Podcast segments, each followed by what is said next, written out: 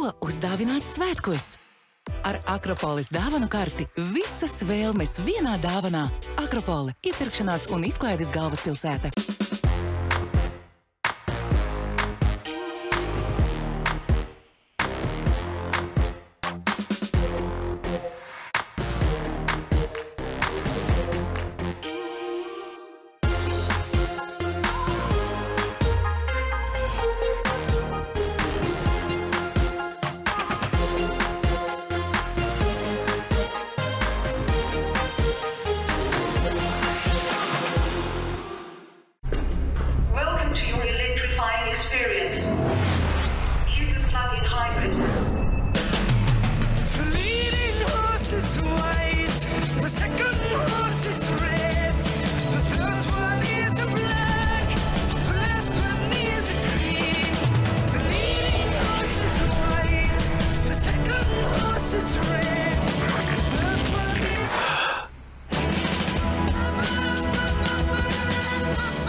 Tikšanās vieta, iepirkšanās un izklaides galvaspilsēta - Akropola. Raidījumu atbalsta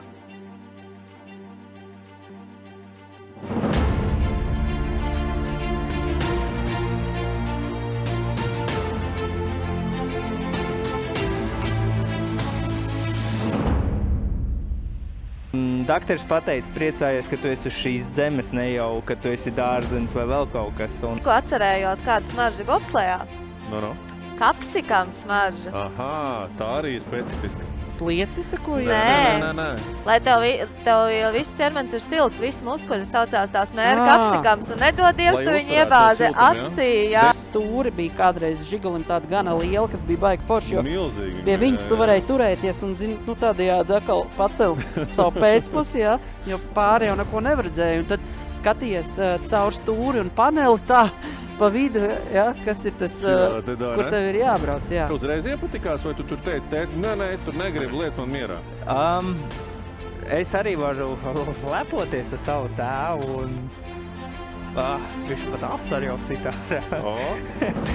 Bet, uh, jā, nu.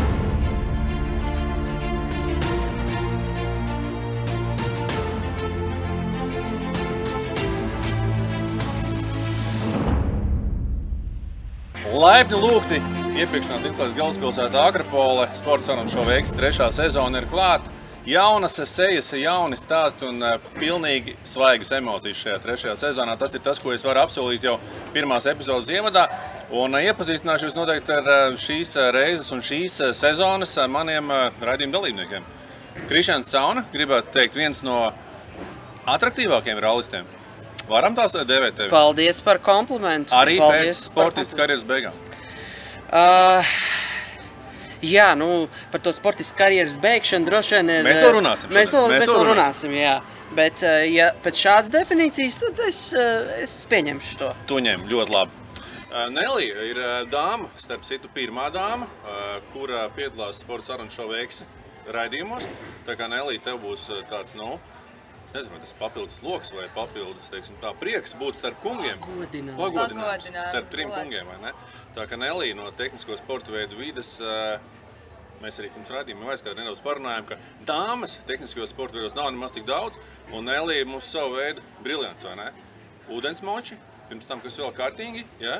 Pirms tam jau mēs vēl tam pastāstīšu arī, uh, kas ir bijis. Bet, nu jā, ja pēc tiem tituliem, tad uh, pasaules čempionu ūdens motociklos un, un, un, un bo, bobslēja. Bobslējas, jā.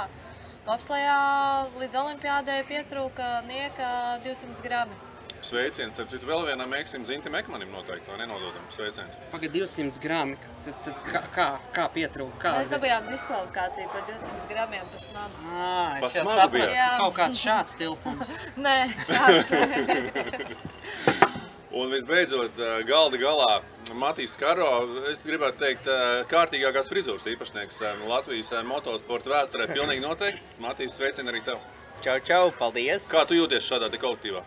Um, arī jūtos pagodināts būt šeit, un uh, eks ir raidījums par izbijušiem sportistiem.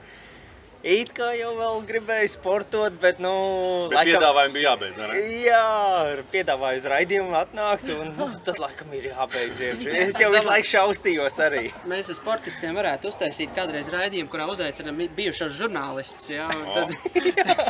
Ev, ev, tev laiks ir beigt uh, ar žurnālu nodarboties, tāpēc aicinām.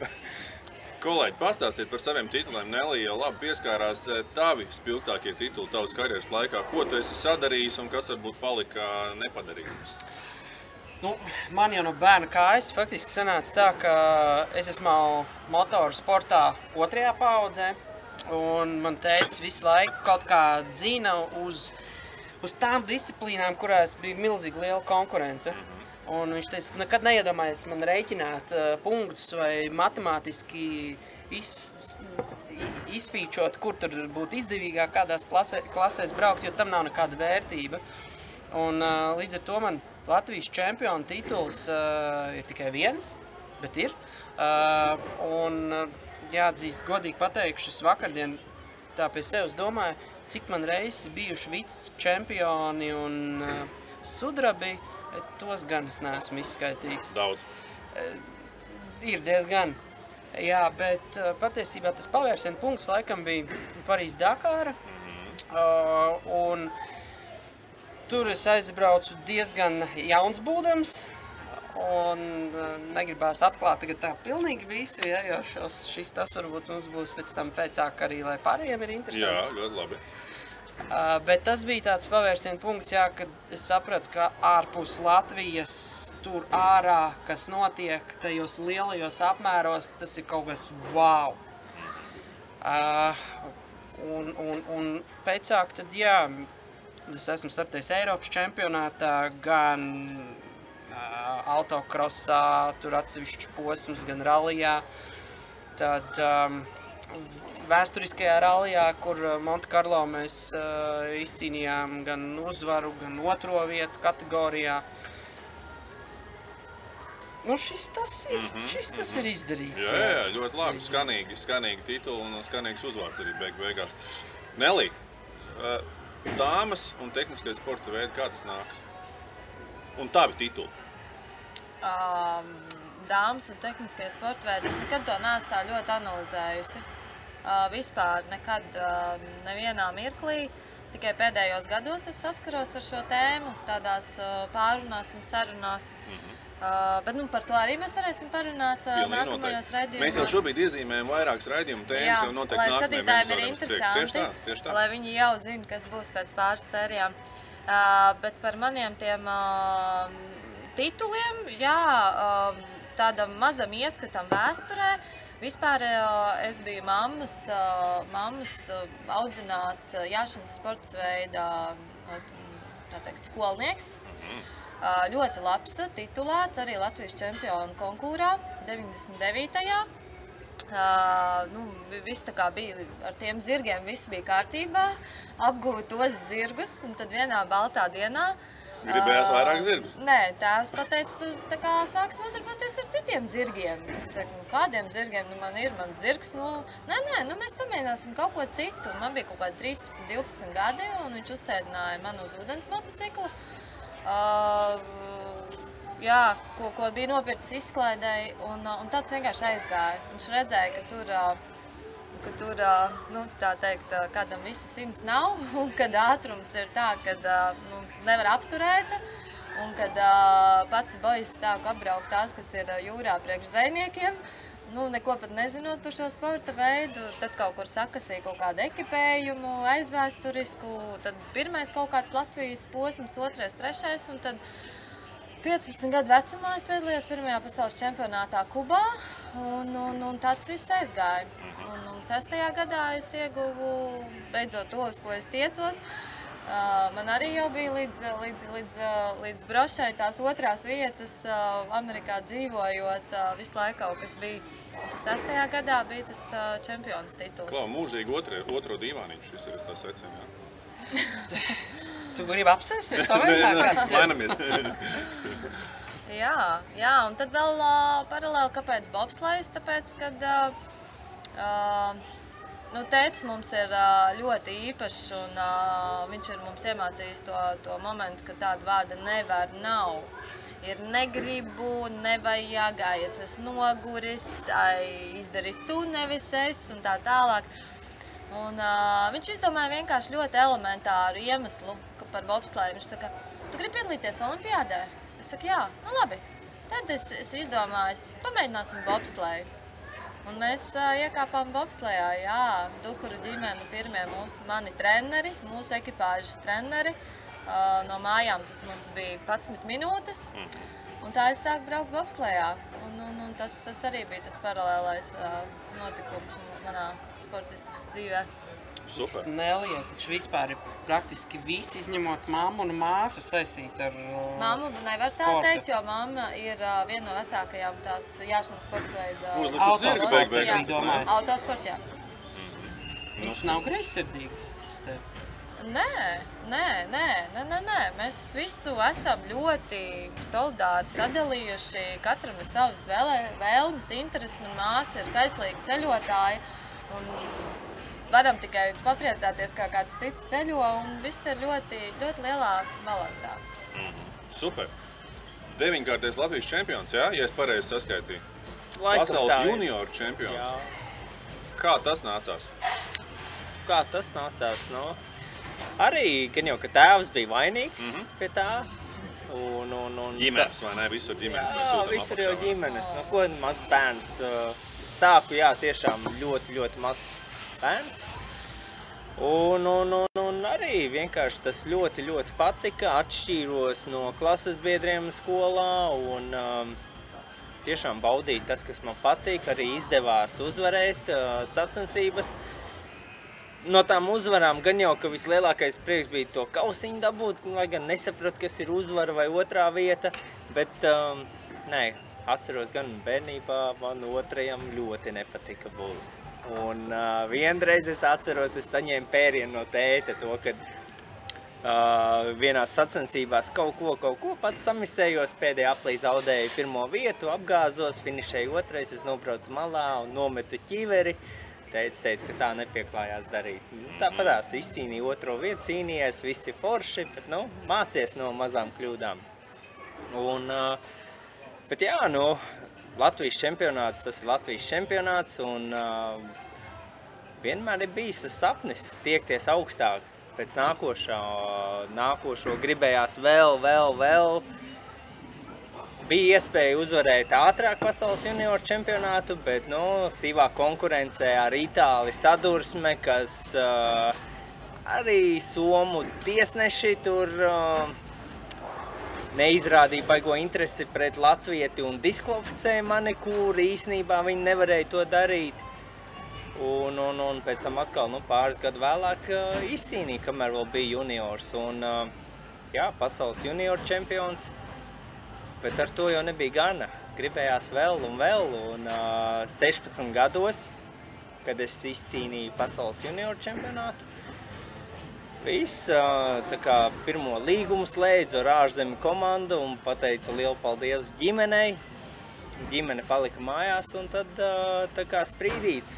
Somu pār plecu devos uz ārzemēm, dzīvoju. Plašajā pasaulē. Jā, jā, un dzīvoju lielo dzīvi. Bija ļoti lieli izaicinājumi. Trakas lietas notika, bet devos, devos pakaļ savam trakajam sapnim. Un, protams, kaut ko sasniedzu, kaut ko nē, kaut ko, protams, vēl gribējās, bet uh, ļoti, ļoti fantastisks piedzīvojums ir bijis un nevienā brīdī nenožēloju neko. Un, uh, pasaulē esmu bijis ļoti daudz vietās, un īsnībā daudz saka, ka pasaule ir maza, bet es patiešām zinu, cik ir pasaule maza un cik jaun, daudz jaunu draugi. Un tas ir vienkārši fantastisks piedzīvojums bijis. Nu, ko es laikam pietiekami drošs, ka tie piedzīvojumi tiešām bijuši daudz visiem, un ar tiem droši vien jūs visi arī dalīsieties. Es ļoti ceru mūsu trešajā sezonā. Un šobrīd droši vien mēs aizdodamies nelielā reklāmas pauzītē, un pēc brīža jau būsim mūsu studijā. Man ierastā studijā jūs varēsiet iemēģināt gan krēslus, gan nu, kā tur būs. To jūs varēsiet visu trešā sezonas laikā izjust. Tā kā nedaudz ieturamies, sporta bārs Oliris mums piedāvā nelielas uzkodas vēl pirms raidījuma sākuma, īstā sākuma. Tad jau dodamies un sākam filmēt. Okay, tur būs otrās vietas. Uh, krēsli, ja? uh, atradīsim. Es tagad saprotu, kāpēc mēs nelīsēžam. Vai ne?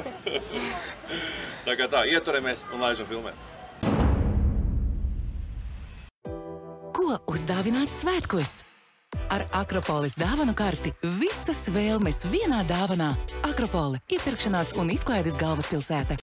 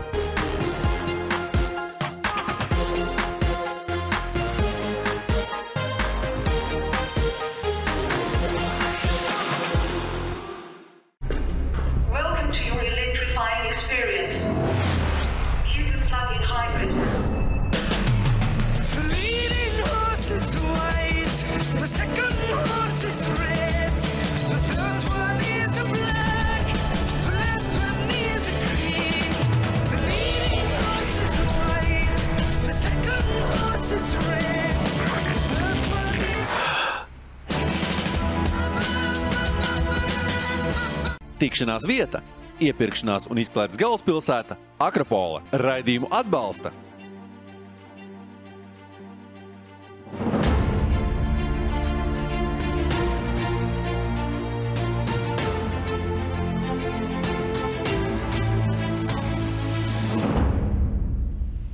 Kā jau solīju saviem eh, trešās eh, sezonas eh, kolēģiem, esam nonākuši tātad ierastajā eksu studijā. Arī trešajā sezonā tātad iepirkšanās izstādes galvaspilsētā Akropola.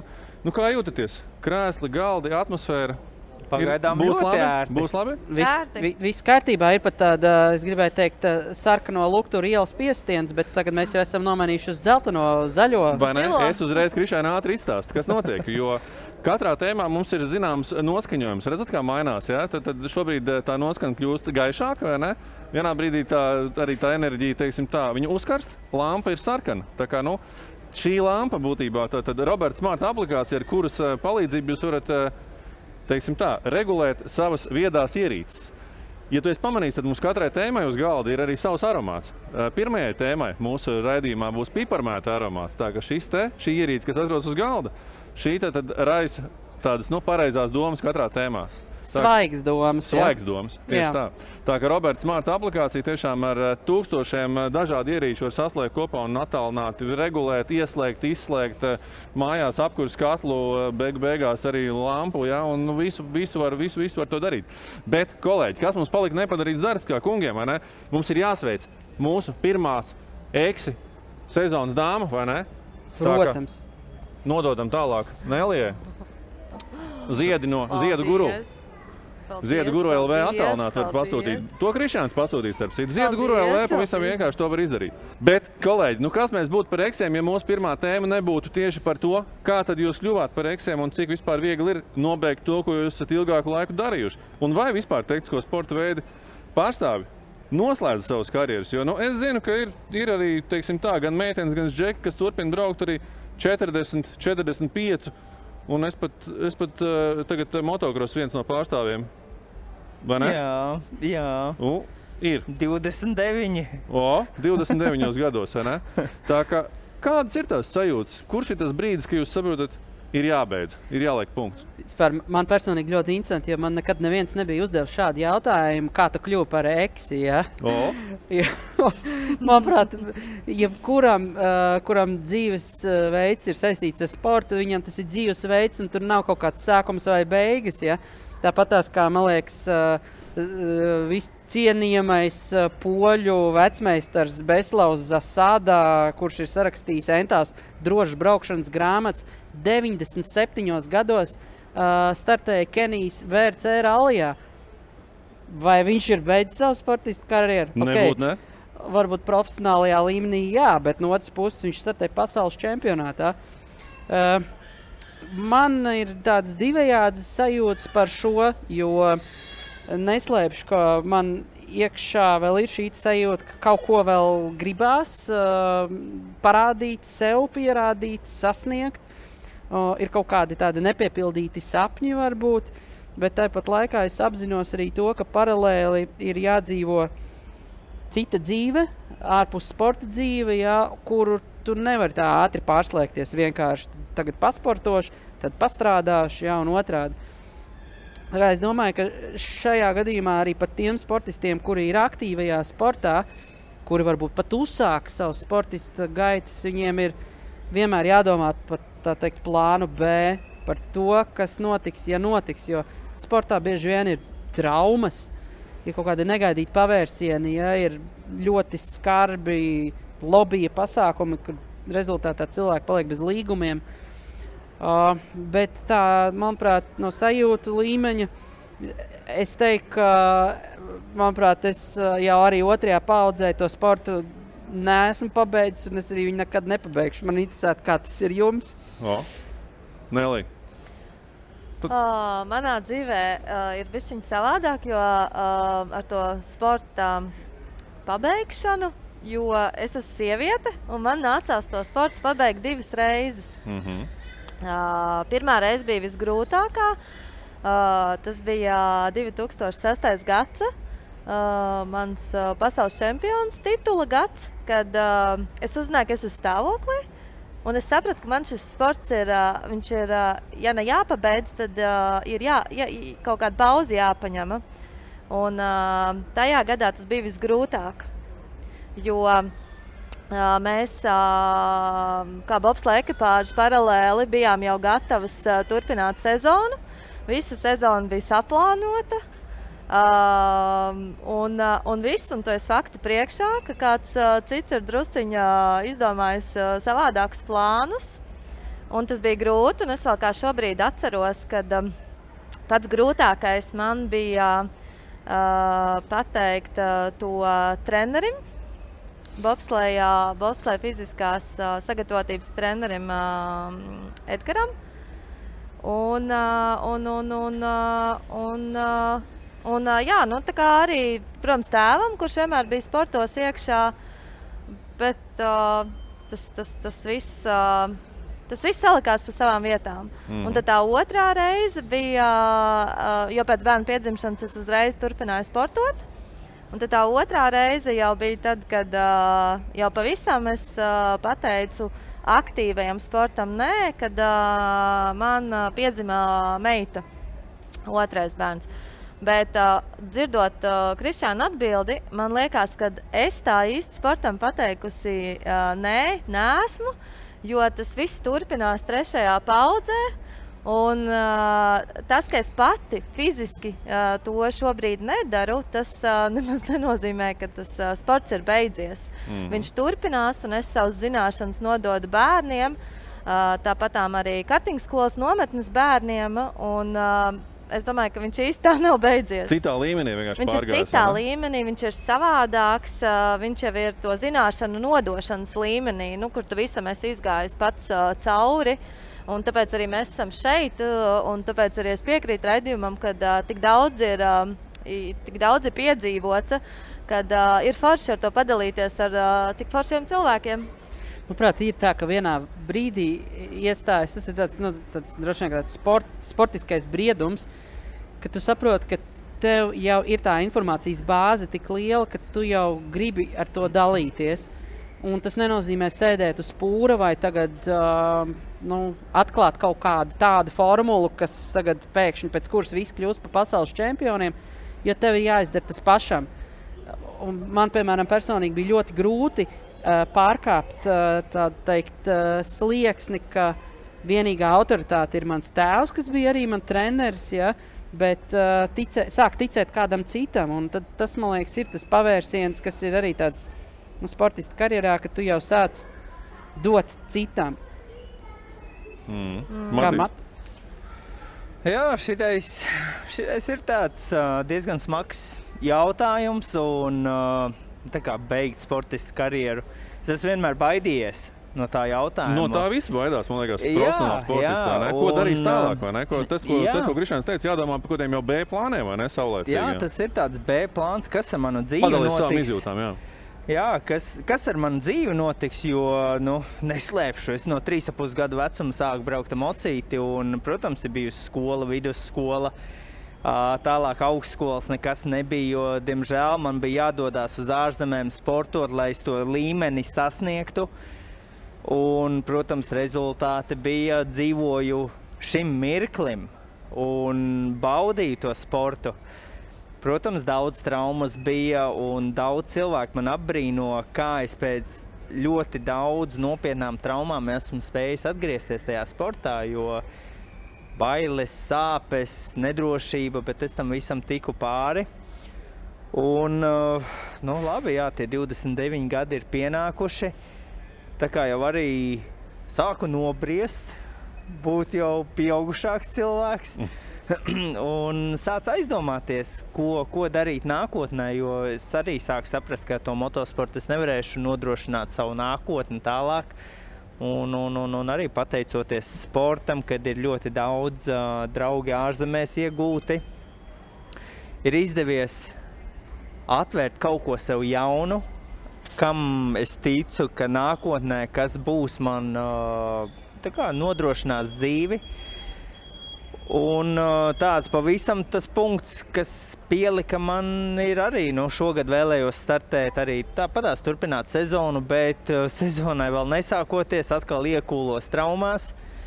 Un uh, es ticu, ka tas dieviņš tur augšā pateica, Matīs, pietiks, jo man ir bijuši ļoti tuvi gadījumi ar traumām. Dakteri, dakteri brīnās, kā es esmu vēl uz savām kājām. Un, Kas tev uh, pats trakākais bijis? Viens ātri, jo mums droši vien būtu atsevišķi tēma savainojumiem. tas ir uh, pagājušajā gadā. Es salauzu pirmo kakla skriemeli. Mhm. Un doktors pateica, priecājies, ka tu esi uz šīs zemes, ne jau ka tu esi dārzenis vai vēl kaut kas. Un, un paldies, paldies tur cilvēkam augšā, kas pasargāja mani. Un, uh, protams, gribēju turpināt. Un, Gribēju vēl tā kā, jā, desmitot Latvijas čempionu titulu izcīnīt, apaļš skaitlis un beigt visu. Un bija varbūt vēl kaut kādi nepiepildīti sapņi, bet jā, šī trauma un uh, sapratu, laikam pietiek tāds grūts lēmums. Tiešām baidījos to teikt un runāt un uh, atzīt, bet uh, jā, beigšu. Un arī, nu, kas ir beigšu? Ļoti daudz sportistu turpina vizināties, tā, bet, uh, protams, es jau arī nekur nelikšos. Būs man savs mocītis garāžņā, kas stāvēs, kas sauks šodien skaista laba diena, pasaules draugus aizbraukt pavizināties. To noteikti es vēl darīšu, bet uh, sev pagaidām esmu pateicis nē sacensībām. Un uh, varbūt tās paies, nezinu, 5, 10 gadi būšu veterāns un atkal sauks mani iekšā, bet es ceru, ka tā man tas nenotiks. Bet, manuprāt, katrā sporta disciplīnā, kas ir interesanti, arī nu, mēs esam pārstāvējuši zināmā mērā visi motoru sportu, ja, bet katrs savu disciplīnu kardināli atšķirīgi. Mhm. Katrā mo- eh, sporta disciplīnā, arī motorsportā, ir tie vecuma, vecuma sliekšņi, kurus sasniedzot, jau saproti, nu, ka šai disciplīnai ir nu, viss ir izsmelts. Eh, Ja teiksim, rallies, kur es uzskatu par savu disciplīnu, tas varētu būt ap 45, jā, Pat, līdz jā. 45 var tiešām var braukt un var būt konkurētspējīgs. Tas nav vienkārši, tas nav daudziem izdevies. Jā, tād, Ožēram, pieņemsim, ir arī 40 tūlīt pat jau, jā, kas ir uzskatāms jau par vecmeistaru. Karls Sainz kādreiz bija, ja, kas, bija, kas tagad turpina Dakārā braukt, ja, kas ir arī vispār fenomenāls džeks. Bet interesanti, droši vien motorsportā tas slieksnis mm, ir krietni zemāks. Nē, ir, jā, ir zemāks tas uh, slieksnis, jo tomēr. Uh, Kāds ir tas slieksnis?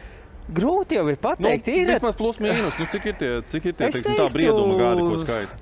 Nu, tāda pavisam brieduma, nu, labākie gadi būtu arī no 23 līdz 28. Aha. Un tad ā, Pieci gadi tie ir tikai pieci Jā, gadi jā. profesionālajā sportā, Bet- kurā tev ir jādabūna viss, lai faktiski uztaisītu savu dzīvi pēc tam. Jā. Ja? Tiešām 23 tik ātri, ja? Protams, ir arī atsevišķi eksemplāri. Šobrīd arī mums ir ā, pasaules čempionātā spāņu braucējs, kurš jau 16 gados, ja nemaldos, izcīnīja pirmo pasaules čempionāta titulu. Tas ir jauniešu kategorija līdz 23 gadiem. Mm. Um, bet, uh, protams, ir arī pāris eksemplāri, kas vēl uh, 32, 33 gadi izcīnīt pasaules čempionāta titulu. Jo ķermenim ir jābūt ļoti spēcīgam, um, jā, asam un visam, lai tiktu līdz tam mocītam un, un, un jābūt spēkam. Un tie ir tie gadi, kad ir uh, spēcīgākais cilvēks. Mm. Pastāmies vēl viens šautnīti, ne, neliela bija labs stāsts par ģimenes pieaugumu, vai ne? Un, ja džekiem tomēr, teiksim tā, nu tās karjeras beigas, viņas pienāk, un tu esi joprojām tādos, nu, var teikt, brieduma gados, vai tev ir tavā gadījumā 29, ja tavā gadījumā bija viņa vairāk, ja, tu, nu, tu teiksim tā, tā kā tu saki, ja tu, teiksim tā, nesēdi vairs uz tā, kā tu pareizi teici. Uz tā pūra, jā. Ja? Uz pūra lādes, jā, uz zināšanu, pūra pūra lādes, lādes. tieši Jā. Bet, nu, redz, man arī sanāca tā, ka faktiski mums visiem ir dzīve piespēlējusi tās situācijas, kas mums spiež pateikt, ok, tagad būs citādāk. Mm, ja? mm. Jo man arī faktiski es nepieņēmu to lēmumu pats un uzreiz un tā brīvprātīgi. Ja? Man uh, faktiski sanāca, ka tēvs aizgāja viņa saulē, un man bija jāpieņem lēmums, vai nu es turpinu braukt pasaulē, tur ārā, ja? vai es esmu mājās un esmu ar ģimeni. Mm. Un es pieņēmu lēmumu, kas, eh, protams, man nebija ļoti vienkāršs. No otras puses, es atkal sapratu, mans mērķis bija braukt pasaulē, un es to esmu sasniedzis. Tas varbūt nebija tā, kā es to biju iztēlojies, bet es tur biju. Un, protams, tu vari jaunam sportistam teikt, baudi to procesu. Viņš to sapratīs tikai vienā brīdī, un tas brīdis visticamāk būs ļoti tuvs karjeras beigām. Mm, mm. Nu, tu ļoti spilgti pateici, 20, 38, 28 gadi jau tie 5 gadi, tikai 5 gadi. Ja normāli, teiksim, tā cilvēkam profesionālā karjera ilgst, nu, cik gadus? Nu, 50? Uh, Vairāk pat, nu tā. Nu, ko- skatoties atkal no disciplīnas, jo, Protams. Nelijai droši vien ar arī. Nu, es tagad salieku abus divus faktorus, kas ir sieviete un bobslēgs, un tur tas varētu būt pat varbūt vēl īsāks. Ja?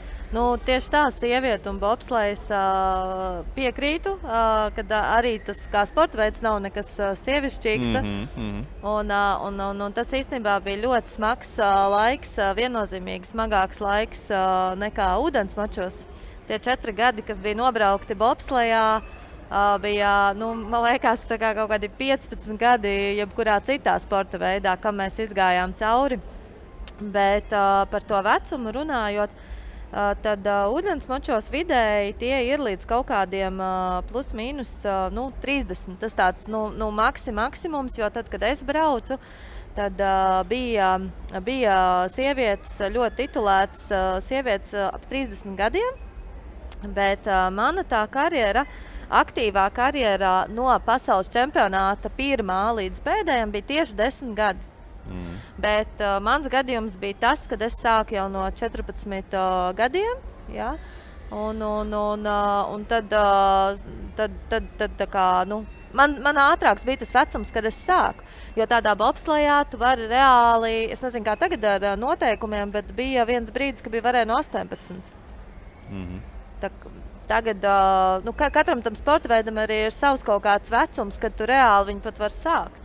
Bet viss cieņas bobslēgs fiziskai sagatavotībai, jo man liekas, ka arī dispanseros, ka iet, tad viss noliek kā tādu mērauklu vispār bobslēgs, jau uz kuriem ir jātiecās. Jo it kā jau tā šķiet, nu kas tur, nu paņem uh, 11 vai pār 10 metrus iestum to bobu un pēc tam tikai stūrē. Jā, Ja? jā, jā, jā, jā, bet tas sprints tur, tu jau vari padalīties. Jā. Ko tas nozīmē būt uh, sievietei Nu. Smagi! Mm. Tas ir, ā, tas ir ļoti smagi. Tas ir ļoti Tu biji pilots vai Es biju pilots. Es biju pilots, bet man nebija nekādas atlaides. man, bija, jā, man bija tieši tāpatām jāskrien, tieši tāpatām jālec. Nu, tur un, būtībā jābūt tam stūmējam, jau nu, labi, viņam ir jābūt šeit stiprākam, bet tam pilotam jau jābūt līdzvērtīgam. Tu Jā. jau nevari tur atpalikt. Nu. Jā, pilotam ir jābūt līdzvērtīgam, un uh, uz pilotu gulstās uh, diezgan liela atbildība. Psiholoģiski lielāka noteikti. Uh, psiholoģiskā, jā, un manā gadījumā, uh, gan jau ka mēs arī vēl pie tā pieskarsimies, manā gadījumā bija tā, ka uh, es biju komandā viss. Es biju tas cilvēks, kas bija pilots, es biju tas cilvēks, kas vispār plānoja to braucienu. Es biju tas cilvēks, kurš uh, zem plānošanas arī pasūtīja viesnīcas, uh, uh, skaitīja līdzi, Cilvēks rēķināja cilvēks orķestris. Jā.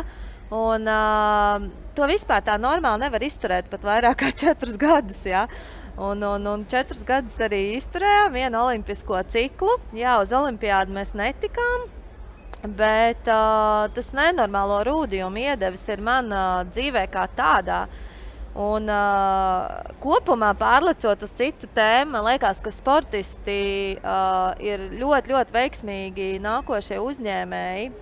Viņiem tā neatlaidība ir um, tik, uh, nu, viņiem, viņiem nav tāds nevar, viņiem, uh, viņi iet uz mērķi, viņi iet cauri uh, ērkšķiem un viņi dabūs to medaļu vai to titulu, un viņi to šāpi dzers. Mm -hmm. uh, Paturpinot vēl par tiem uh, karjeras noslēgumiem, un par, man patīkās tas, ko Krišāns pašā sākumā teica par tiem B plāniem. Jo tiem B plāniem, droši vien jūsu gadījumā, viņi jau bija arī paralēli sportošanai. Ja? Ja manās iepriekšējās ekses sezonās tomēr man ir bijuši komandas sporta, sporta spēļu pārstāvji, ja? tad jūs tomēr jau esat bijuši spiest arī savu karjeru laikā darīt kaut ko paralēli kaut ko līdzdarboties tajā. Tā kā Nelija teica, menedžēt beigu, beigās visu to pasākumu vēl, vai ne? Tu noteikti arī. Kā, kā ar tevi? Tev, tev bija menedžers tavā, tavā karjeras laikā, vai ne? Vairāk pats par sevi. Vairāk visu, pats par sevi. Tieši tā, nu redz, tā tas ir tas, tas ir tas savā, savā veidā tā lieta, kas jūs jau ievirzat tajā lielajā dzīvē, vai ne? Tā, tā patstāvība, kas jūsu gadījumā nāk. Jo tas nav basketbola klubs, kur man ir līgums, kur man viss ir priekšā, man viss ir izdarīts un viss ir kārtībā. Ja? Kur man ir treneris asistents, galvenais treneris, menedžers, tehniskais menedžers un tam līdzīgi. Ja? Redz, tehniskajos sporta veidos, manuprāt, tā īpatnība ir arī tāda, ka tu, ja tu esi braucējs, respektīvi pie ruļļiem, mm -hmm. ja, tad tu esi zināmā mērā arī tāds komandas kapteinis. Tu pats dabūji organizēt, eh, kas ar tevi strādās, um, kas būs tie mehāniķi, ja, kas būs uh, fizioterapeiti, kas būs uh, tie, kas palīdzēs ar kaut kādām loģistikas lietām. Beig beigās, ar ko viss sākas, bieži vien ar finansēm. Ja. Tas paralēlās lietas, viņas noteikti taču arī atņem kaut kādu. Savā ziņā atņem laiku, tāpat laikā iedod kaut ko nākotnē. droši vien. Tie paši kontakti, tie Jā. paši draugi, paziņas. Nē, nu, to grūti tā un izstāstīt. Jā, novērtēt, saprast, izstāstīt. Jo, piemēram, tā kā es arī biju pasaules čempionātā, piedalījos, biju komandā, tad uh, reāli komandā es biju tikai braucējs. Bija menedžers, jā, nu, bija menedžers, bija komandas galva, kas. Uh, Organizēja rekutu, Matīs lidosi uz turieni, uz tām sacensībām. Tu domā tikai komanda- par treniņiem un braukšanu. Jā, man bija jādomā tikai, kā pāriest, treniņus aizvadīt, visu, visu. Mehāniķim arī pateica, nu jā, arī savā ziņā es organizēju. Pateicu, mēs braucam uz to trasi. Tas, tas, tas mums ir treniņā jāizdara. Viņš tur palīdz man visu darīt, braucam atpakaļ. Bet um, pēdējie gadi, kad es vairāk uh, Latvijā startēju, tad arī nu, bija latviešu komanda man. Uh, pateicoties viņiem, arī varēja aizvadīt šīs sezonas Latvijā. Bet vairāk man pašam vajadzēja organizēt visu sev uh, pats. Devos pie sponsoriem, uzrunāt viņus. Sākumā gan man bija melna bilde un lielāks uztraukums nekā pirms starta. Iet ar cilvēku parunāties. Un, um, protams, pēc tam kā tehniku sagatavot, kur vispār dabūt tehniku, kā sagatavot, uh, kā aizbraukt uz sacensībām. It kā komanda ir, bet es jau viņus tikai pārstāvu tur sacensībās, un tas ir viss. Mm.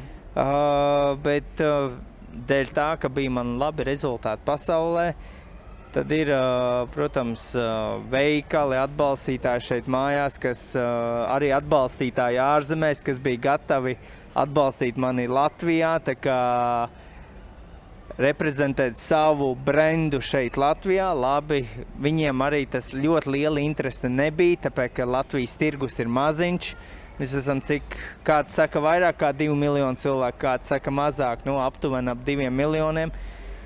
Tā būs droši vien vēl viena atsevišķa tēma par Jā. to, cik mazi mēs esam uz tā lielā pasaules Jā. tirgus, vai ne?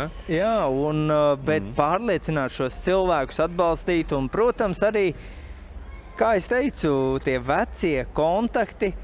Man patika iegūt to kontaktu tā, ka nevis tikai labdien, tur un, un līgums un papīri, viss nē. Man patika iegūt draugus.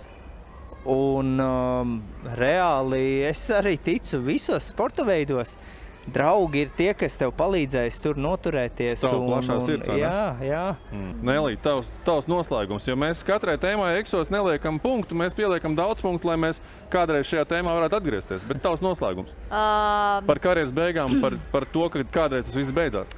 Uh, par to B plānu. Manā gadījumā tas uh, B plāns uh, uh, raisījās, risinājās paralēli.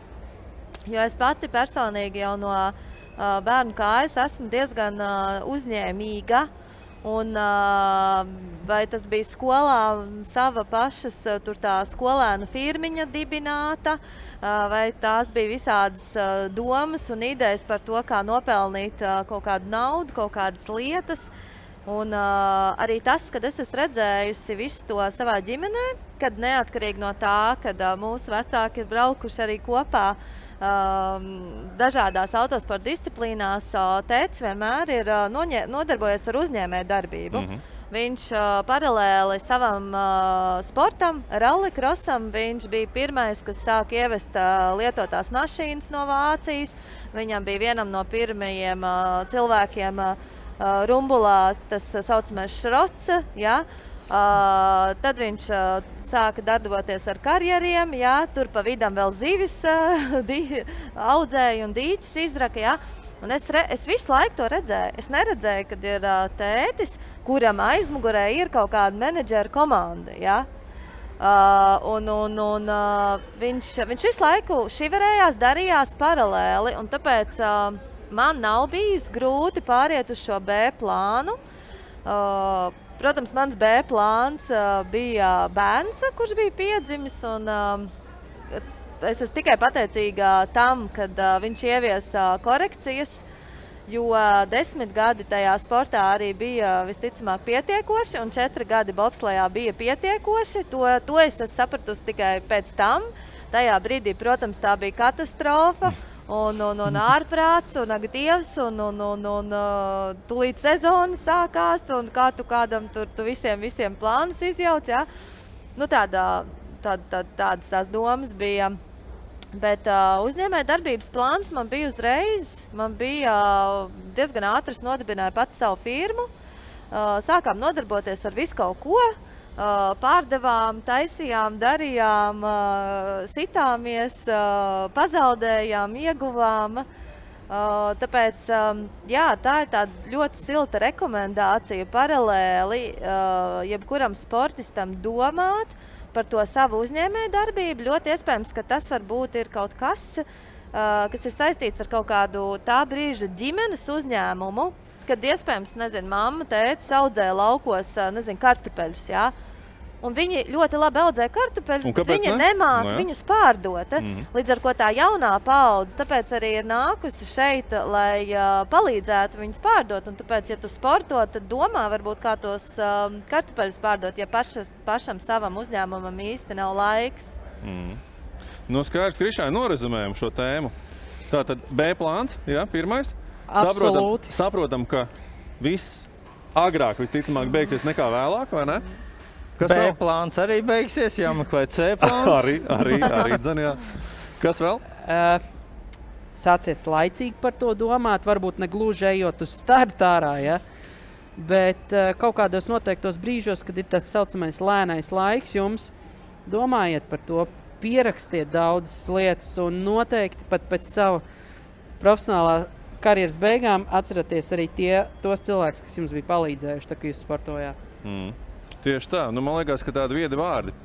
Kolēģi, es domāju, ka pirmā mūsu raidījuma šīs sezonas tēma ir aizritējusi. Es pie, piedāvātu mums visiem nodrošināt, ka izlocīt nedaudz kājas un aiziet pie mūsu draugiem uz Duglasu. Ko mēs tur darīsim? Tas pagaidām ir pārsteigums jums diviem. Krišāns zina, ko viņš darīs. Viņš uzdos jautājumus, vai ne? Jums uz tiem visticamāk būs jāatbild. Vai atbildēšu arī es? To mēs redzēsim pēc reklāmas pauzītes, bet pēc tam paturpināsim ar vēl vienu interesantu tēmu. Kā jūs vispār nonācāt tehniskajos sporta veidos? Ir labi tā? Plāns Sarunāts. Ir ok. derēs. Tā arī darām. Ko uzdāvināt svētkos? Ar Akropolis dāvanu karti visas vēlmes vienā dāvanā. Akropole - iepirkšanās un izklaides galvaspilsēta.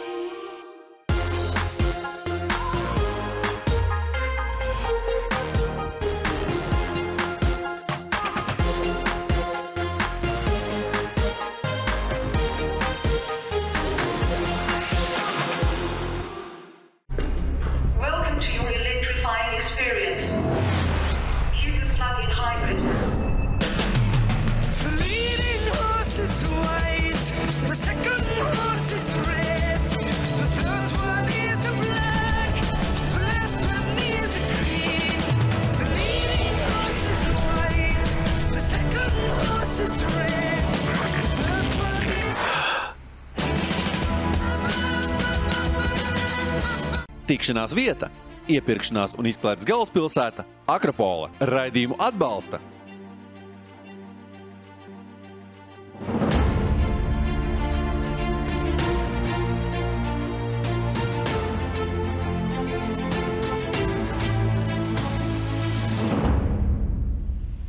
Svēta lieta, protams, ir iegriezties Duglasā. Ja jau esam Akropolē, tad Duglas ir mūsu ā, tādi no tiešām ā, lielie draugi jau trešo sezonu.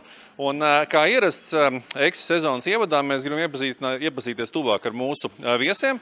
Un pirmajos trijos raidījumos mēs esam sagatavojuši, pareizāk sakot, mani katrs reizes dalībnieki ir sagatavojuši jautājumus par sevi. Un visdrosmīgākais izrādījās Krišāns Cauna. Krišāna un Krišāns ir teiksim, tā, sagatavojis nelielu konkursiņu abiem saviem, nu, var teikt, biedriem, kolēģiem vai ne, šajā raidījumā. Konkurentiem arī, jā, pareizā Matīs man te nedaudz palabo. Krišāna, tagad es nodošu, kā saka, mikrofonu varbūt pat drošākās rokās, vai ne? Lai gan, nu, es nezinu, cik, cik ļoti. E, Nu, īstenībā tev ļoti atbildīgs uzdevums turēt dāvanas, ja, jo balvas būs. Balvas būs. Burvīgi. Tad sākam ar Douglas Viktorīnas pirmo jautājumu. Un pirmais jautājums ir, ar kādu automašīnu Krišāns izcīnīja Latvijas čempionu titulu pilotu kategorijā?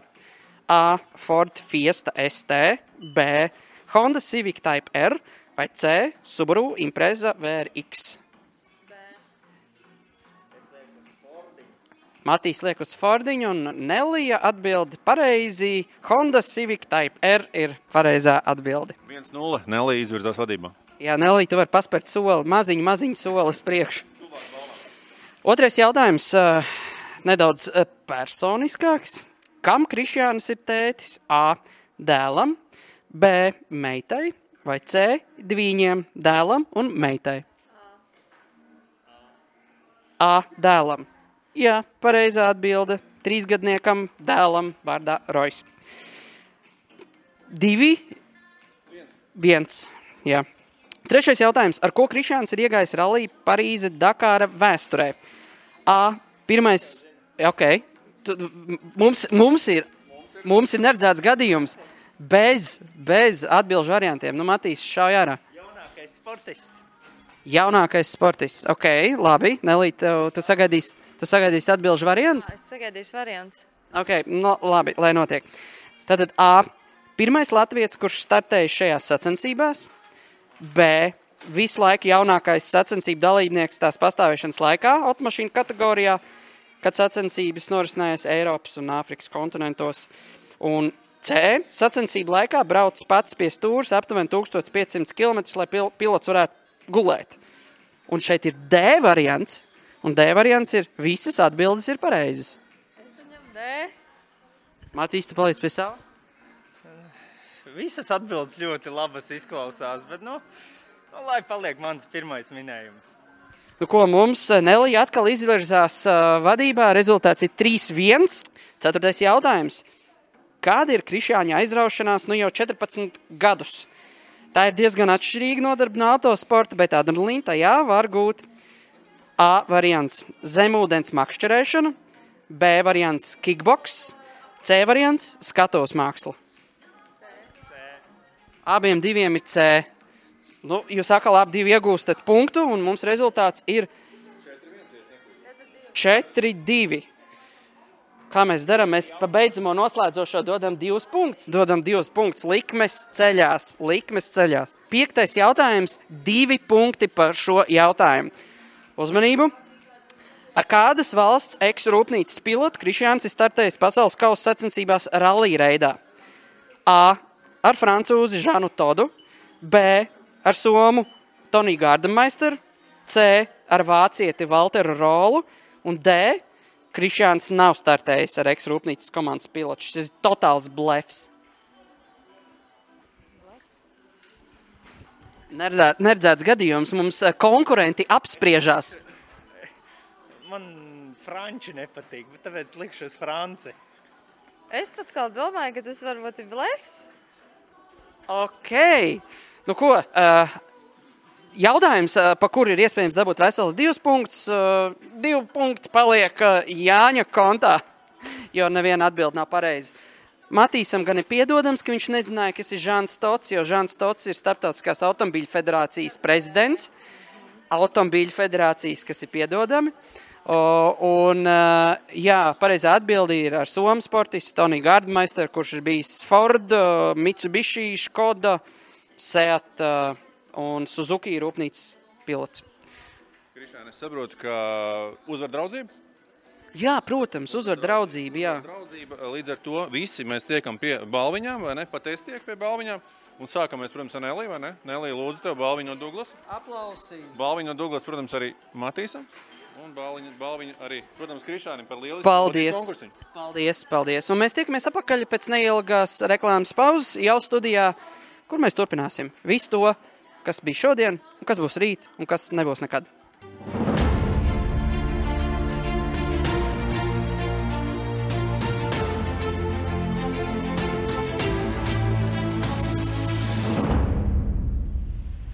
Tālāk mums gāja Duglasā, uzvarēja draudzība, vai ne? Pie balvām tikām visi, un tā laikam ir labā ziņa, nu, jāsāk mums ir draudzīgi, vai ne? Kāds būs tas sezonas turpinājums, droši vien, ka emocijas, droši vien, ka sitīs augstu vilni, visādi var būt, bet, nu, to mēs droši vien, ka visi arī kopīgi izdzīvosim.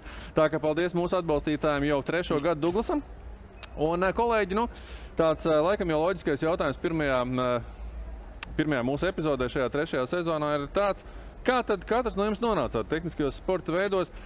Es varu teikt, ka ģimenēs ir spēks, vai ne? Un jūsu gadījumā tas laikam ir tāds visspilgtākais eh, teiciens, ko jūs varat paši lietot un teikt to no sirds, vai ne?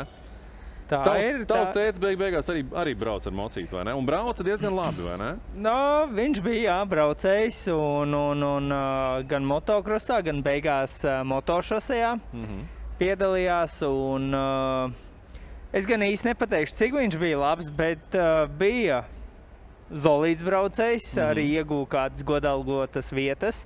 Ķipīši vēl stāv mājās. Aha. Jā, un uh, tad, tad es smējos, jā, viņš bija sportists. Uh, Motošosejā guva traumu, un tad piedzimu es, un tad viņš laikam arī beidza uzreiz. Laiki tur mainījās, viss, viss 91. gads kā nekā. Uh, un uh, tad, jā, nu, man bija trīs ap pus gadi. Manam fātrītim patīk arī rokdarbi. Viņš tur metina Tamborē. Damborē ar dzelžiem un aparātiem. Vēl šobaldienu viņš būvēja vecos Rīga 13 mopēdus. Aha. Un, un, un pats piedalās vēl sacensībās. Nu, Un, un, un, jā, Trīs ap pus gados tu uzkāpsi mocīt. Jā, Fāterītis man uztaisīja Rīga 13 mopēdu ar mini rāmīti, jo cik es biju liels puika, pavisam maziņš. Mm -hmm. Un ar to es sāku braukt, un man tas mopēds vēl ir vēl joprojām mājās. Bet man vajag viņu vēl atrestaurēt. Tagad es esmu pieslēdzies pie tās tēmas nedaudz pats. Pats arī gribu pačubināties savas lietas, atrestaurēt par piemiņu. Un, un, un um, tajā laikā jā, mēs dzīvojam Rīgā, Purčikā, Purvciems. Un pirmās gaitas man aizsākās Biķernieku mežā. Jā, un uh, ir vecās kasetes vēl joprojām mājās, kuras vajag izdarīt un pārrakstīt uh, jaunajos tos kompaktdiski, kā viņas CD diski, jā, lai Digitālā nepazūd. formātā. Digitālā, jā. Un, un, un, un uh, vēl joprojām, jā, paskatos dažreiz tās kasetes. Es braucu ar mopēdu, un, un tētis sākumā man skrien blakus, tā kā stumj mani. Pēc tam es pats braucu, viņš man skrien no muguras pakaļ. Ja es krītu, viņš uzreiz grāva mani augšā, mopēds apgāzās, viss kārtībā. Un, uh, Četru gadu vecumā bija jau pirmās sacensības man. Protams, nebija. Četru gadu vecumā, Jā, jā, nebija tā, ka es uzreiz vinnēju, bet uh, es esmu tā kā oktobrī dzīvis un uh, četri gadi bija. Kaut kā sanāca, pieci gadu vecumā es izcīnīju pirmo Latvijas čempionāta titulu Mm -hmm. starp saviem konkurentiem. Un tā klasīte ir no 5 līdz 8 gadu vecumam. Tā kā starp vecākiem puikām piecgadīgs bērns paņēma Un uzvarēju. tev uzreiz iepatikās, vai tu tur teici, tēti, nē, nē, es tur negribu, liec man mierā. Um, es arī varu lepoties ar savu tēvu. Un, ah, viņš pat asar jau sitā. Bet, uh, jā, nu, es nevaru teikt, viņš bija. Viņš vēl joprojām man ir. Un, uh, viņš uh, nereizi, nereizi nav ne pacēlis roku, neko uzspiedis man. Un, uh, es pats to vienmēr esmu gribējis. Un, uh, paši mēs cīnījāmies. Ļoti skarbi laiki bija tā, kad uh, teica arī priekš citiem konkurentiem gatavoja mocīti, lai tie varētu braukt uz sacensībām. Un es atceros, bija tā, ka uh, es arī tētim līdzi uz garāžu braucu, es tur spēlējos, es atceros, virpa bija. Un virpai tās trubas ir eļļainas, un es atceros, bērns bija bāzu pirkstus, lai man ir rokas arī melnas, tā kā tētim bija, jo viņš tur taisīja, un es smērēju sev seju visu, un, un protams, bija nakts, es atceros, mums bija Opels siera vai kādi tie modeļi bija, nu vecs Opel, Fortjēra, jā. bet Opelim kadets laikam, vai kaut kas tāds. Senators bija tāds. nu, nezinu, nu, kri, krimināla mašīna tad bija. Un, un bija jau, jā, bija jau vēls naktī. Es gāju uz mašīnu, uz aizmugurējā sēdekļa gulēt, un es neatceros no rīta, kā es biju mājās. Fāterīts pabeidza močus naktī tiem džekiem, tad skrūvēja manējo. Pat bija pāris sacensības, kad mēs aizbraucam uz sacensībām. Mēs esam nogulējuši treniņus, kvalifikāciju. Un, protams, teicu, tur gāja sarunāja, nu, ko nu bērns, nu, ļaujiet viņam braukt, piedalīties. Nezināju, ne trasi, neko uz pirmo braucienu aizbraucu. Pirmie divi apli iemācījās trasi, pēc tam brauc, piedalies, uzvari, konkurenti dusmīgi. un, un, un, jā, nu, tas bija teicis, un tas bija līdz jā, tiem 15, 16 gadiem. Un, uh, vienīgā, vienīgais tāds jautājums bija no, no ģimenes, arī no teita. 15 gados arī tikko laikam palika man 15 gadi. Latvijā piedalījos tādās lielās sacensībās, un, uh, diemžēl, gaisā mocītam motors noklemēja, salūza, nu, kā kurš saka, un, un, un kritu pāri stūrei. Sāpēja, vis, a, tas bija treniņu braucieni. Un, un, un, un nevarēja pālpot, neko tur viektējie dakteri, tur oh, jāved uz traumām, traumām. Es tā, nē, nē, viss kārtībā. Nobraucu vēl sacensības, man bija 15 gadi, es piedalījos pie lielajiem večiem. Tad, nu, Latvijas, Baltijas līmenis. Ļoti spēcīgi braucēji un beigās es izcīnīju trešo vietu. Visu svētdienas naktī nevarēju pagulēt. Pirmdien no rīta uz traumām, bērnu slimnīcu. 15 gadi tev to brīdi, ne? Jā, četras stundas uz ķeblīša sēdēju, mocībās, uztaisīja rengenu un viss man neļāva celties augšā, jo bija salauzts mugurkaulu sev. Es saku doktoriem, nu kā, nu kā jūs neļausiet, man vajag uz toleti, es aiziešu. Nē, nedrīkst. Es saku, jūs, kas jūs pa doktoriem, es četras stundas sēdēju, jūs man nefočējāt neko, un es mocījos, tagad es nevarēšu toleti aiziet. nu, labi, nu, tas tā īsumā par to, bet uh, ko es gribēju teikt, tas bija tas, pēc tās traumas. Teicis, pienāca, prasīja, vai es gribu braukt tālāk. Bet nu, tas sapnis bija pārāk liels un turpināja. Tā kā nu, reāli mamma rausta matus ārā un tā tur saka, pietiek, pietiek, pietiek, viss beidz, beidz sportot. Bet, nu, Es tā aizklausījos un aizdomājos par tavu stāstu. Uh, un es ļoti daudz paralēlus velku. Un, uh, un arī mans uh, bērns uh, no, no trīs gadiem brauc ar kartingu. Tā kā skatīsimies, kur viņš aizbrauks, Tomas un, un, un tā. Bet um, jautājums bija, kā sākās jā, sports. Kā tu kā meitene nonāci tehniskā sporta veidā? Nu, beig, beigās, nu, tu jau gan ie- iepriekšējā tēmā nedaudz tam pieskāries, bet tomēr, nu, cik tas ir saudabīgi? Džeki droši vien apkārt ir tā, ka 95%. Īstenībā, jā, interesanti, jo man ir brālis. Man nav ģimenē tā, ka tēvam tikai trīs meitas. Viņam ir arī viens dēls. Un, līdz ar to ir vīrietis, uz ko varēja savus tēva plānus realizēt. Bet negluži bija tā, kad, kad, kad viņš realizēja uz mani savus plānus. Tēvs vienkārši piedāvāja visas iespējas, bet ā, man bija ā, zirgi bet nevis motora zirgi, bet zirgi, dzīvi zirgi ar četrām kājām. Un uh, ar zirgu sportu uh, konkūru es nodarbojos um, nu, plus mīnus no kādi seši gadi. Līdz uh, 13, 14. Mm -hmm. Jo mana mamma ir viena no vecākajām jāšanas trenerēm Latvijā. Un es vienkārši braukāju līdzi. Jo tēvs ļoti daudz strādāja, un uh, mēs esam trīs bērni, un visi bija kaut kur jāsadala. Un, uh, man ņēma līdzi mammu uz savu darbu. Un, uh, 99. laikam gads bija, kad es uh, novinēju Latvijas čempionu kausu. Un, un, un, uh, un tad tēvs man ieraudzīja. un tad ieraudzīja tēvs mani. Uh, kad, uh, kad uh, diezgan labi tur tam vecākajam bērnam viss kaut kas sanāk, varētu viņam piedāvāt kaut ko citu. Un izklaides variantā ar to ūdensmocu. Mm -hmm.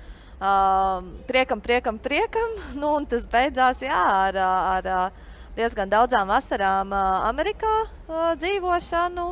Uh, nu, kāpēc tehniskais sporta veids? Uh, nu, tāpēc, kad uh, Bet kāpēc ūdens mocis? Vladis taču viņš taču pats ir četru riteņu piekritējis. Nu, kā? Tā, kā es domāju, ka tas, ā, tas ā, pavērsiens un tas, ā, tas ceļš, kurš pagriezās uz ūdens močiem, bija tikai un vienīgi tāpēc, ka tajā vasarā mums tas mocis bija. Un viņš redzēja, ka man sanāk. Un man līdz tam brīdim nebija dotas nu, tādas citas tehniskās vienības, vai tur kartings, vai, vai vēl kaut kas, vai tur mašīna. Ūdens Nu, jā, pie stūres. vai Jā, ne? Tu ar viņu sporta mašīnu biji braukus līdz tam pie stūres, piemēram. Ā, klēpī sēžot. Jo jā. es biju, es Jā. gan arī sienā ieliku, ja es jā, atceros. jā.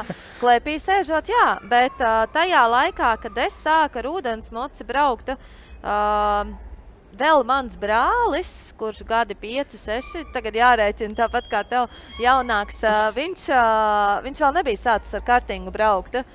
Un, uh, un, un, un līdz ar to nebija tas kartings arī pamēģināts. Uh, es domāju, ka uh, tas, ko mēs darām, tas ir diezgan jau laicīgi tur zvaigznēs ierakstīts. Un, un, un visu zina citi labāk nekā mēs paši plānojam. Uh, bet man tas ūdensmocis tiešām ļoti patika. Neskatoties uz to, ka es īsti vēl mm, labi nemācīju peldēt, bet tas nebija svarīgi, jo tā bija vesta. Un tas jau tā motivē beig, beigās nenokrist ūdens jā, jā, jā.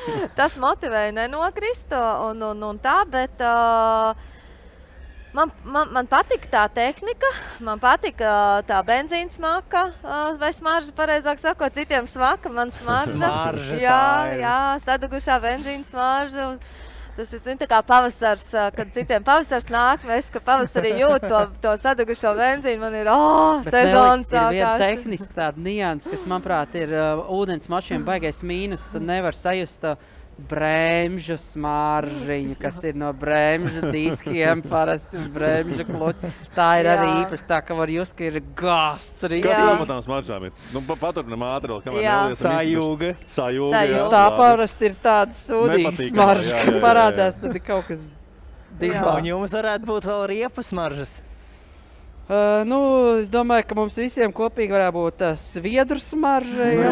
okay. Jā, labi, labi, labi. labi. Jā, jā, jā, jā, jā. Bet jā, transmisijas eļļa, kad sāk smirdēt, tas ir ļoti nepatīkami. Un, principā, ja, tā, ja tā, tas kaut kur parādās, tad ir kaut kādas ziepes no tādām smaržām, ka viss ir kārtībā, droši vien benzīns. Uh, tad ir. Uh, Silikona smarža. Jā, Kad uzspūd, lai mirdzošāka tehnika ir. nu man Un paņem vēl smaržiņu. VD40, jā. Ir smaržā. Arī. Parasti, jā, nu, laikam, mocim gan nav. Jums ir ā, sporta degviela, ir arī nu, apgāzts vai kaut kāds. ā, Jā, ja? ir Un viņš jau ir šausmīgi aromātisks, ļoti, ļoti. Ja? specifisku smaržu. Ļoti specifisks. Asa, Jā. jā?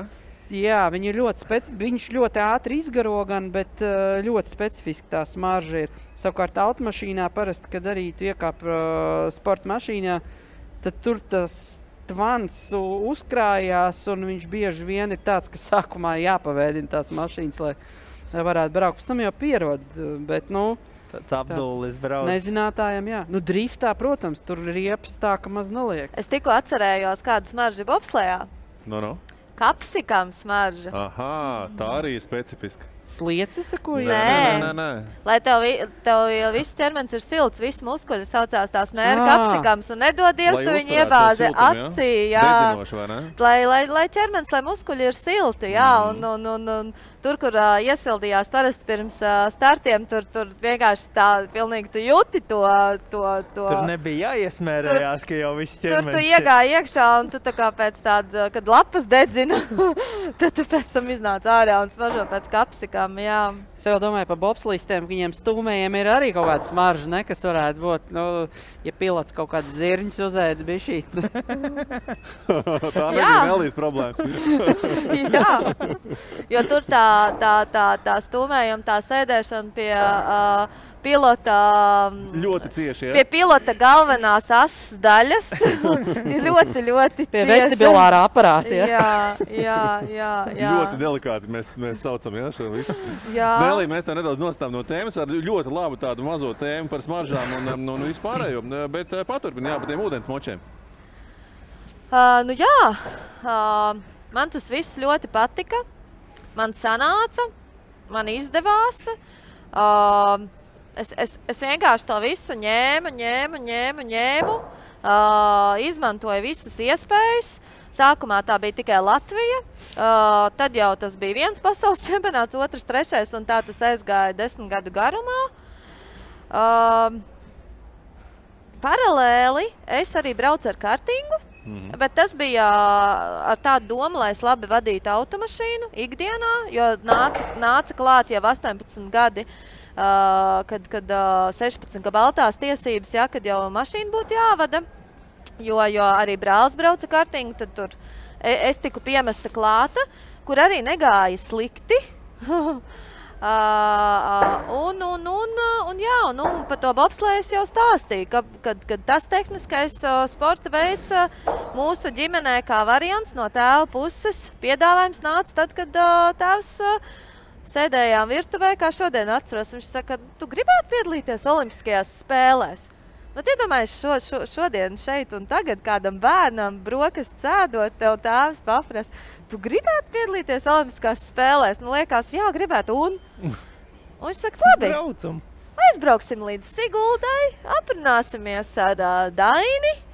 Dukuru paprasīsim, nu, uzzināsim, kādas iespējas. un tā. gatavs? Un, un tas tur, tur vispār apakaļceļa vairs nebija. Un, un, un, un, un arī tas atkal vairāk bija ar fizisko dienu. Nu, jā, abi šie sporta veidi ar fizisko ļoti saistīti. Bet uh, mani pat īsti nav nekad uh, nekas tā vilcis uh, uz kaut kādu, nu, piemēram, vieglatlētiku. Es esmu ātri skrējusi bērnībā, skolā, un, un, un arī bobslēgā man bija jāskrien. Nebija tā, ka es iesēdos un man kāds tikai pastūma. Uh, bet uh, man nav bijis tāds, uh, nu, tāds, tāds, tāds aicinājums, tāda vēlēšanās uh, pēc cita veida sportiem. Mm -hmm. Krišāna, kā ar tevi? Es tag- tagad droši vien diezgan jocīgi sanāk man uh, atstāstīt vēlreiz ļoti līdzīgu scenāriju. Ja? Mm, Kā, kā es uzsāku savu sportistu karjeru pateicoties uh, savai ģimenei. Bet tas, ko, tas, ko es laikam varu izcelt, uh, ka man nācās kā bērnam ļoti cīnīties ar tādu mm, būšanu ļoti lielā ēnā, tēva ēnā. Tāpēc, ka man tēvs bija ļoti liela autoritāte un uh, citiem sportistiem un uz mani skatījās jā, kā pats par sevi saprotu, pa, saprotamu turpinājumu. Un turklāt prasīja no tā turpinājuma precīzi tādus pašus ā, sasniegumus, ā, kādus tēvs jau bija pierādījis daudzus gadus. Turklāt, nu, es, protams, zināju, ko tas no viņa prasīja. Es, būdams uh, jauns puika, vēl neko nesapratu. Protams, man jau bērnās tajā absolvēšanas apliecībā bija ierakstīts, nu, ka Kristiāns vēlas būt dienās autobraucējs. Un es atceros, pēc tam arī skolā, pirmajā, otrajā klasē, es pirmajā negāju. Mēs sēdējām skolas solā ar vienu puisi, kurš teica, ka viņš būs lidotājs, un es teicu, es būšu autobraucējs. Un, uh, mēs abi piepildījām to savu sapni. Bet tas sapnis nebija tāds, es, nu, ka es tagad gribu kādam kaut ko pierādīt, bet mēs tiešām vēlējāmies to darīt. Uh, protams, ka mans ceļš bija droši vien kad loģisks turpinājums tam, ko iesāka tēvs. Un es par to viņam esmu gaužām pateicīgs. Kaut arī uh, droši vien Nelija zinās, kā tas ir. Ja tev ģimenē vairāk nodarbojas ar profesionālo sportu, ir ļoti grūti uh, to komandu vadīt. Tāpēc ka katrs tā teikt prasa savu. Uh, katram ir savas atšķirīgas tur, uh, programmas, ritmi vai režīmi, vienalga, sauc to kā gribi, budžeti. Un man sanāca uh, bieži vien uh, darīt daudzas lietas pašam, kā nu es pats to mācīju. Kaut arī man, protams, vienmēr bija kāds, kuram paprasīt padomu. Jo teicis, uh, pats startēja profesionāli, un viņam uh, tas nav kā pārmetums, bet viņam nepietika laika, lai virzītu arī mani. Mhm. Uh, kur es zināmā mērā apskaudu daudzus savus vienaudžus, kur tēvi jau bija beiguši profesionālās karjeras un ļoti palīdzēja tam, lai bērnus virzītu, bet man, man tas bija jāizcīna kaut kā pašam. Uh, mans uh, pirmās sacensības bija uh, pirms kartingiem, vēl bija ar automašīnu, kurai es neredzēju pāri panelim, pāri stūrei. Jo mēs uh, tēta remonta uzņēmuma vietā mēģinājām braukāt uh, nepakluso. Mums deva automašīnas. Tad jau bija tāda lielāka visatļautība nekā tagad. Bija tāda liela teritorija. Un, uh, Cik tev bija gadi? Vai nu, kaut kādi, nezinu, seši gadi. uh, un tad mēs ar žiguļiem tur braukājām. Nu, tad sanāca tā, ka tu brauci, izstiepies uz pirmsgaliem, tā lai varētu aizsniegt pedāļus. Stūri bija kādreiz žigulim tāda gana liela, kas bija baigta forša. jo Milzīgi Pie viņas jā, tu jā. varēji turēties un zin, nu, tādējādi atkal pacelt savu pēcpusi, jā, jo pāri jau neko nevarēja. Tad skaties uh, caur stūri un paneli tā pa vidu, jā, kas ir tas, uh, te tā, kur ne? tev ir jābrauc. Jā. Un, uh, tā mēs sākām braukt. un Tas, protams, lielākā, lielākie prieki bija ziemā, kad tu varēji to roceni noraut, jā, ielikt plakaniski, ielikt šķērsām. Bet uh, atceros, ka tādu pirmo padomu, ko teica, iedeva, vienmēr bija uh, vienmēr proti apstāties. Esi gatavs vienmēr apstāties, vienalga, kas notiek. Tev jābūt gatavam apstāties. Un tas bieži vien arī tu jau kā mazs bērns, būdams, ko tu tur proti, tev mašīna sāk slīdēt. Jā, labi, tur it kā tā teritorija bija slēgta, bet neko jau tur. Nu, tad bija, mēs trenējāmies apstāties. Tad bija tā, ka tā bija ceturtdiena, kad es pirmo reizi piesēdos pats pie stūres, pilnīgi uh, neklēpī sēžot. Un uh, sestdienas aizbraucu uz sacensībām, kad teicis, bija sarunājis jau. Tad es, uh, tad es uh, sāku startēt kartingā, bet man tā kartingista karjera bija ļoti īsa, jo, protams, tas bija vairāk finansiāli apsvērumu dēļ. Mēs uh, arī ar tēti kopā paši skrūvējām. Tā tehnika vēl bija padomju laika tehnika, startēja klasē, kas saucās sākotnēji rūtīts, pēc tam pionieris. Un, um, nu, protams, savīlēt tie kartiņi bija nenormāli, bet viņam tas resurs bija tāds, ka nobrauc vienas sacensības, un tas motors ir praktiski jau nelietojams. Nu, vai pārjaucams, un viņš jāsaliek no jauna.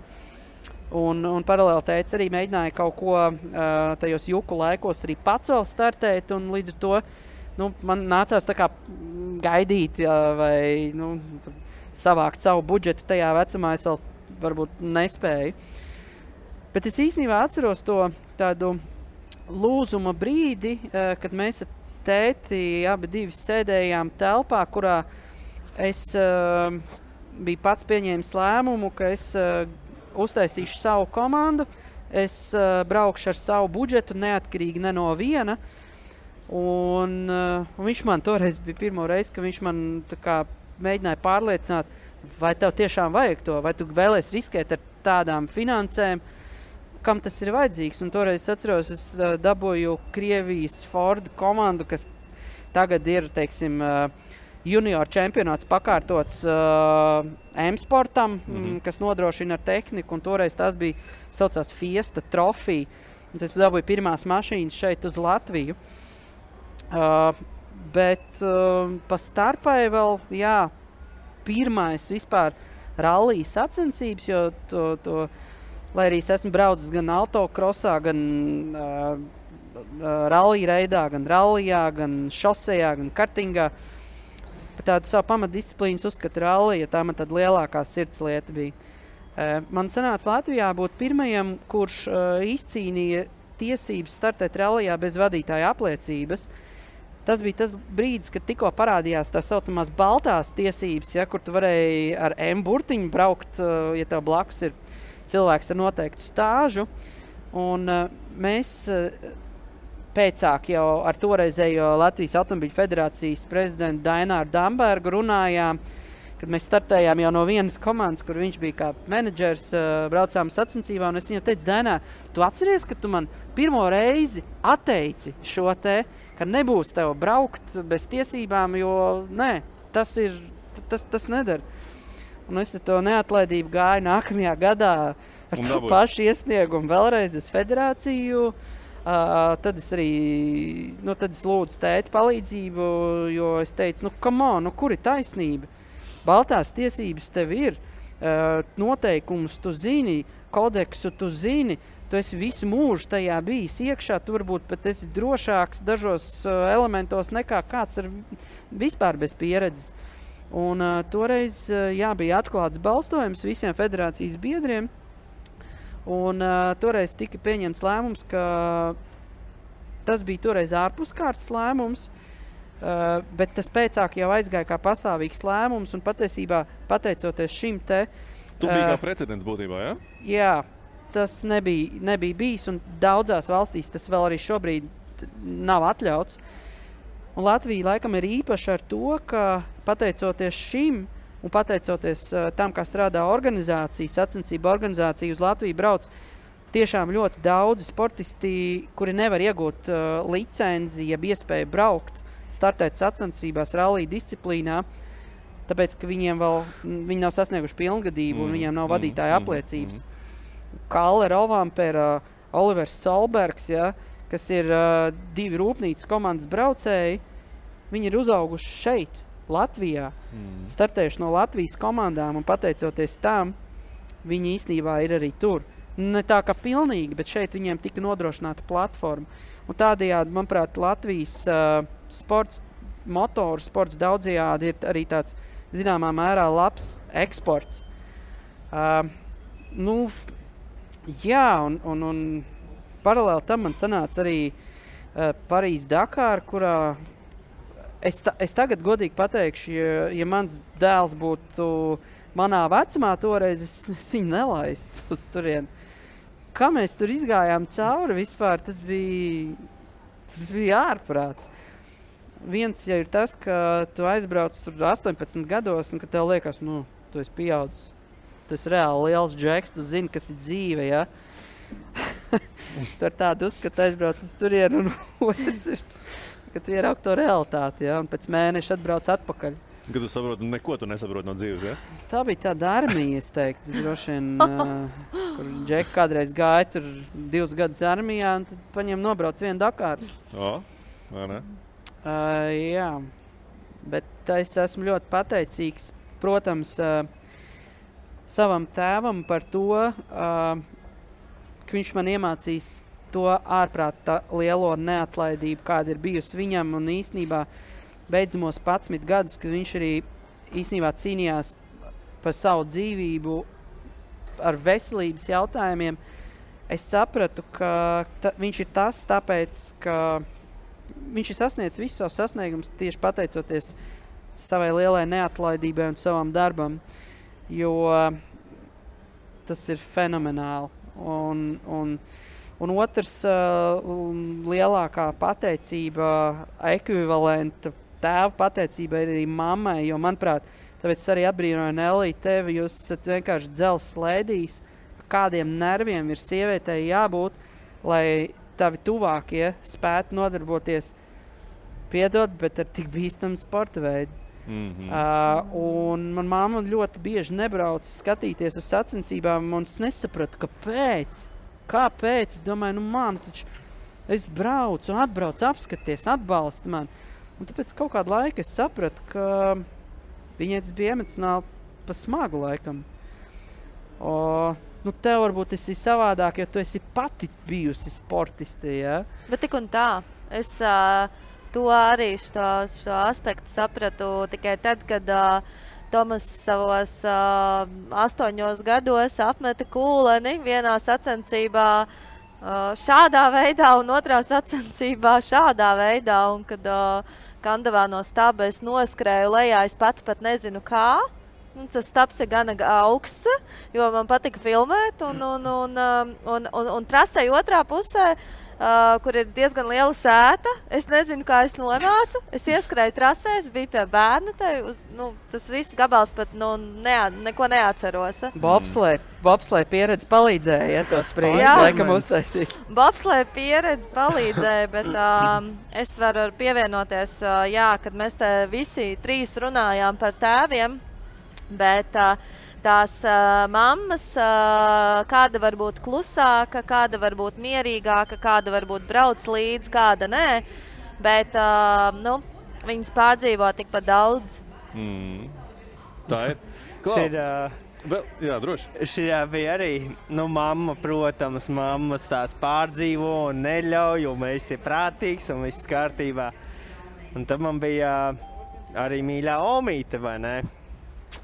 Jā, un, un, un uh, vēl arī man bija 13, 14 gadi. Mana oma nekad nebrauca uz sacensībām. Viņa teica, Matīs, tu, ko tu dari, nevajag to visu. Es labāk mājās pa dārzu, un tā es neko nebraukšu skatīties. Tad es viņu pierunāju, atbraukt uz vienām sacensībām. Pirmās un pēdējās sacensības viņai tās bija. Es atceros, gadījums bija starts. Un, un, un uh, motokrosā mums ir uh, barjera, kur mēs esam 30, 40 braucēji pie barjeras. Barjera krīt. Ir Visi kaut kādi, jā, un visi nākam vienā līkumā. Un, protams, vēl līkums vēl bija gabaliņu priekšā, un es omīte man stāvēja pie start, uz starta taisnes, kur skatītājs stāv. Un es viņai acu priekšā, nezinu kāpēc, bet aprāvos. Un visi braucēji, man bija balta jauna ķivere, un pēc tā kritiena man bija melnas švīgs pār ķiverē. Un Ome teica, es gandrīz sirdsrieku dabūju, un tu mani vairs nekad neredzēsi motokrosā. Barjera krita un Ome arī krita. O, noturējās, bet arī jā.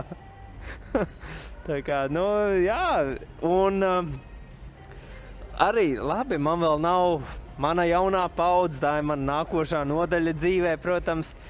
Bet uh, es arī pilnīgi saprotu, kā ir uh, arī tevi, Nelī. Uh, arī pāris gadi, vai pagājušajā gadā, man, te- arī teicu, man teica, vēl piedalās ar mopēdiem sacensībā, un uh, man teica arī. Uh, Ar to pašu mazo mopēdu viņš smagi krita, dabūja smadzu, smagu smadzeņu satricinājumu. Tas bija Vaidavas kausa ape, mm -hmm. no kuras savā ziņā, no kurienes arī nāku. Un, uh, man tās bija ļoti svarīgas sacensības, un man teica, krita. Es arī biju šitā te klāt pie viņa slimnīcu, viņu vedu uz slimnīcu, es gribu braukt līdzi uz slimnīcu. Pilnīgi tu jūti līdzi, un ir tāds satraukums. Bet man vēl pašam bija sacensības, un tās sacensības izdevās uzvarēt. Bet uh, tas stress un uh, es apbrīnoju, jā, tas ir, tas ir trakums, kam mani vecāki gājuši cauri, ka es sportoju. Man liekas, tas nekas īsti nav. Nu, jā, satraumējies, viss kārtībā, bet ko viņi no, pārdzīvo? No malas ir vērot vienmēr krietni, krietni sarežģītāk, bet uh, runājot par to sākumu un beigām, es atceros arī epizodi, ja mēs par ģimenēm runājam, par tēti, ka viņ, nu, viņam bija diezgan jau fiziski grūti. Bet uh, bija tādas sacensības, uh, kas tika organizētas mm, pa godu nu, vecajām leģendām. Ja? Uh, Kurzemes uh, rallija ietvaros Liepājā bija uh, saicināti tā laika, nu, kādreizējo laika tur. Uh, Latvijas čempioni, Igaunijas, Lietuvas, tādas Baltijas mērogs bija uztaisīts. Visi bija apmēram plus mīnus 60 gadīgi veči, ja? bet viņi uzvilka tās ķiveres, viņi uzvilka tos braucēju cimdus, un viņi bija jaunāki par jebkuru tur trasē malā stāvošo jaunieti. Tās, tā deksme acīs, kas bija Zirgsteles acīs. Un, un tas bija tik emocionāli. Man arī skatoties uz to visu, tā kā es teiktu, tāds sākums vai beigas. Ja? Tā ir tāda ļoti relatīva lieta, tāda nezinu, mēraukla, kuru var staipīt uz vienu vai uz otru pusi. Bet viņi vienalga paliks tāda relatīva. Neviens nezinās, kurš tad īsti. Kurš tad ir tas īstais atskaites punkts? Mm, mm. Nu, ko, kolēģi, man liekas, pietiekami emocionāli, negaidīta emocionāla tēma šī izvērtās, vai ne? Mans piedāvājums ir paturpināt par mūsu vecākiem saistībā ar jums, vai viņi savā ziņā, teiksim tā, neizdzīvoja savus sapņus ar jūsu dzīvi, jau, vai ne? Turpinot to un piepildīja varbūt tos sapņus ar jums, bet to mēs varētu darīt mūsu nākamajā epizodē, vai ne? Jau pēc divām nedēļām, ceturtdien, kad eksu sezona turpināsies. Tā ka šai reizē es jums saku lielu paldies. Tiekamies jau pēc divām nedēļām, ceturtdienā, eksu dienā. Vislabāk!